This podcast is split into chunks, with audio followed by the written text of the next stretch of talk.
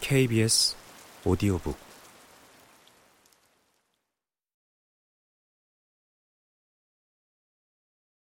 이제껏 나는 기대와 실망이 반복되는 삶에 지쳐 있었다. 불필요한 감정을 소모하지 않으려고 방어 기제를 쌓아두고 염세적인 태도로 살아왔다. 별다른 다짐 없이 어영부영 사라지는 안락함을 좋아했다. 기대하지 않고 실망도 하지 않는 쪽이 훨씬 편하다. 그런 염세적인 삶의 태도를 유지하려면 무엇도 쉽게 좋아하지 말았어야 했다. 그렇지만 식물들이 마음에 드나들기 시작하면서 높게 쌓아둔 방어벽이 무너졌다. 이제 벽 뒤에 숨어 지내던 시절을 모두 지나왔다. 좋은 것을 더 오래 보고 싶고 귀한 것을 더 아끼고 싶다. 심장을 뛰게 하는 것들에 귀를 기울이고 슬플 때는 슬픔을 느끼고 괴로울 때는 주변에 조금 부담이 될 정도로 기대고 싶다. 매일 기다려지는 것들이 있기에 아침에 일어나자마자 옷을 대충 챙겨 입은 채로 테라스에 나가 식물들 곁에 한참을 앉아 구경하는 삶이 지금의 나를 충족시키는 삶이다.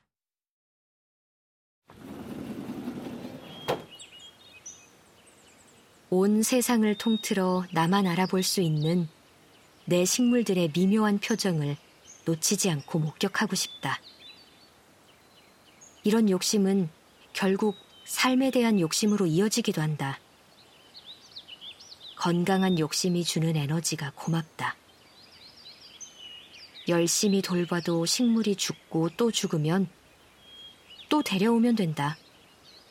언제나 더 풍부한 경험치를 가지고 다시 시작할 수 있다. 새로운 식물에 대해 열심히 공부하고 최선을 다해 돌보면 된다. 짧은 글에 익숙하던 내가 책을 쓰기로 마음먹고 드디어 마지막 장을 쓰고 있다.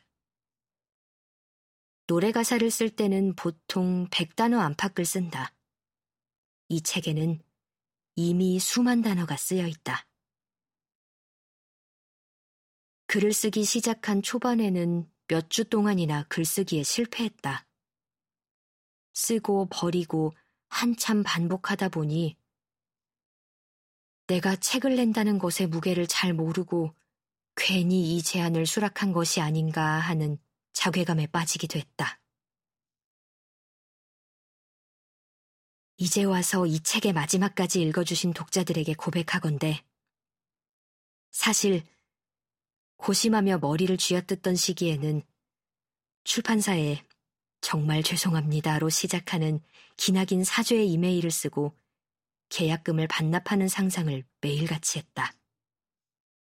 그러나 고통으로부터 도망가는 스스로의 기질을 아주 잘 아는 과거의 나는 아무튼 식물을 쓰고 있다는 사실을 이미 여러 군데에 발설해버렸다. 이미 돌이키긴 늦었다.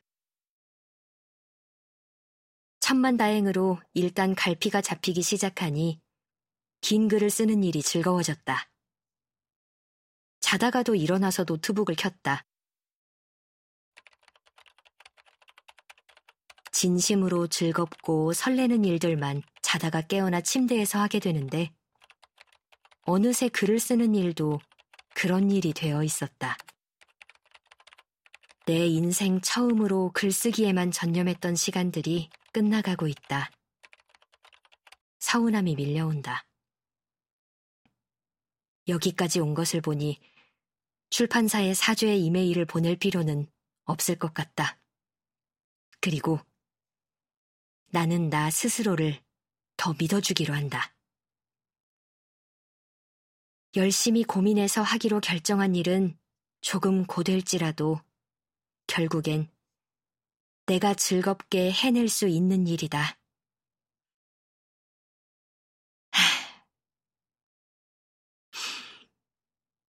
나는 지금 과도기를 겪고 있다. 내 삶에는 변화가 찾아오고 있다. 나를 비롯한 내 주위의 모든 것이 천천히 움직이고 있다. 무엇이 어디에 가닿을지는 아직 모른다. 어떤 소중한 것이 날카로운 것에 찔려 터져버릴 수도 있을 것이고, 천천히 떠다니다가 둔탁한 곳에 퍽 하고 부딪혀 한참 동안 움직이지 못하게 될 수도 있다. 혹은 아무런 일도 일어나지 않고 각자의 자리를 찾을 수도 있다. 어느 쪽이든 변화는 끔찍하게 무섭고 겁이 난다. 그러나 살면서 언제 과도기가 아닌 적이 있었나? 삶의 모든 순간은 과도기였고 위기였다. 쉽게 주어지는 것은 아무것도 없었고 열심히 노력해서 겨우 소나귀에 들어온 것들도 눈 깜빡할 사이에 사라지곤 했다. 어떤 일이 일어나 모든 것이 산산조각 나더라도 다시 천천히 채우면 된다. 흩어진 것들을 모으며 살아가면 된다. 적당한 날의 아침에 식물들에게 물을 주는 일상만 놓지 않으면 된다. 바로 앞에 주어진 것들부터 하나씩 차근차근 해나가면 된다. 지금 내가 겪는 이 변화가 좋은 변화인지 아닌지 지금은 알 수 없다. 한참을 더 살아봐야 비로소 느껴질 것이다. 식물도 나도 완벽한 어둠 속에선 살 수 없다. 해를 별로 좋아하지 않을 것 같은 음지식물에게조차 빛이 필요하다. 빛이 부족한 식물들은 볼품 없이 키만 쭉 키워 웃자라는 한이 있어도 빛을 향해 한껏 몸을 뻗는다.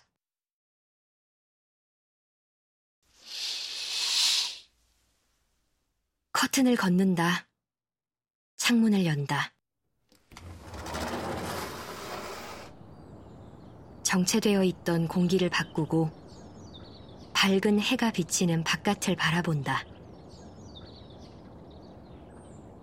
식물 친구들이 나에게 함께 살자고 한다.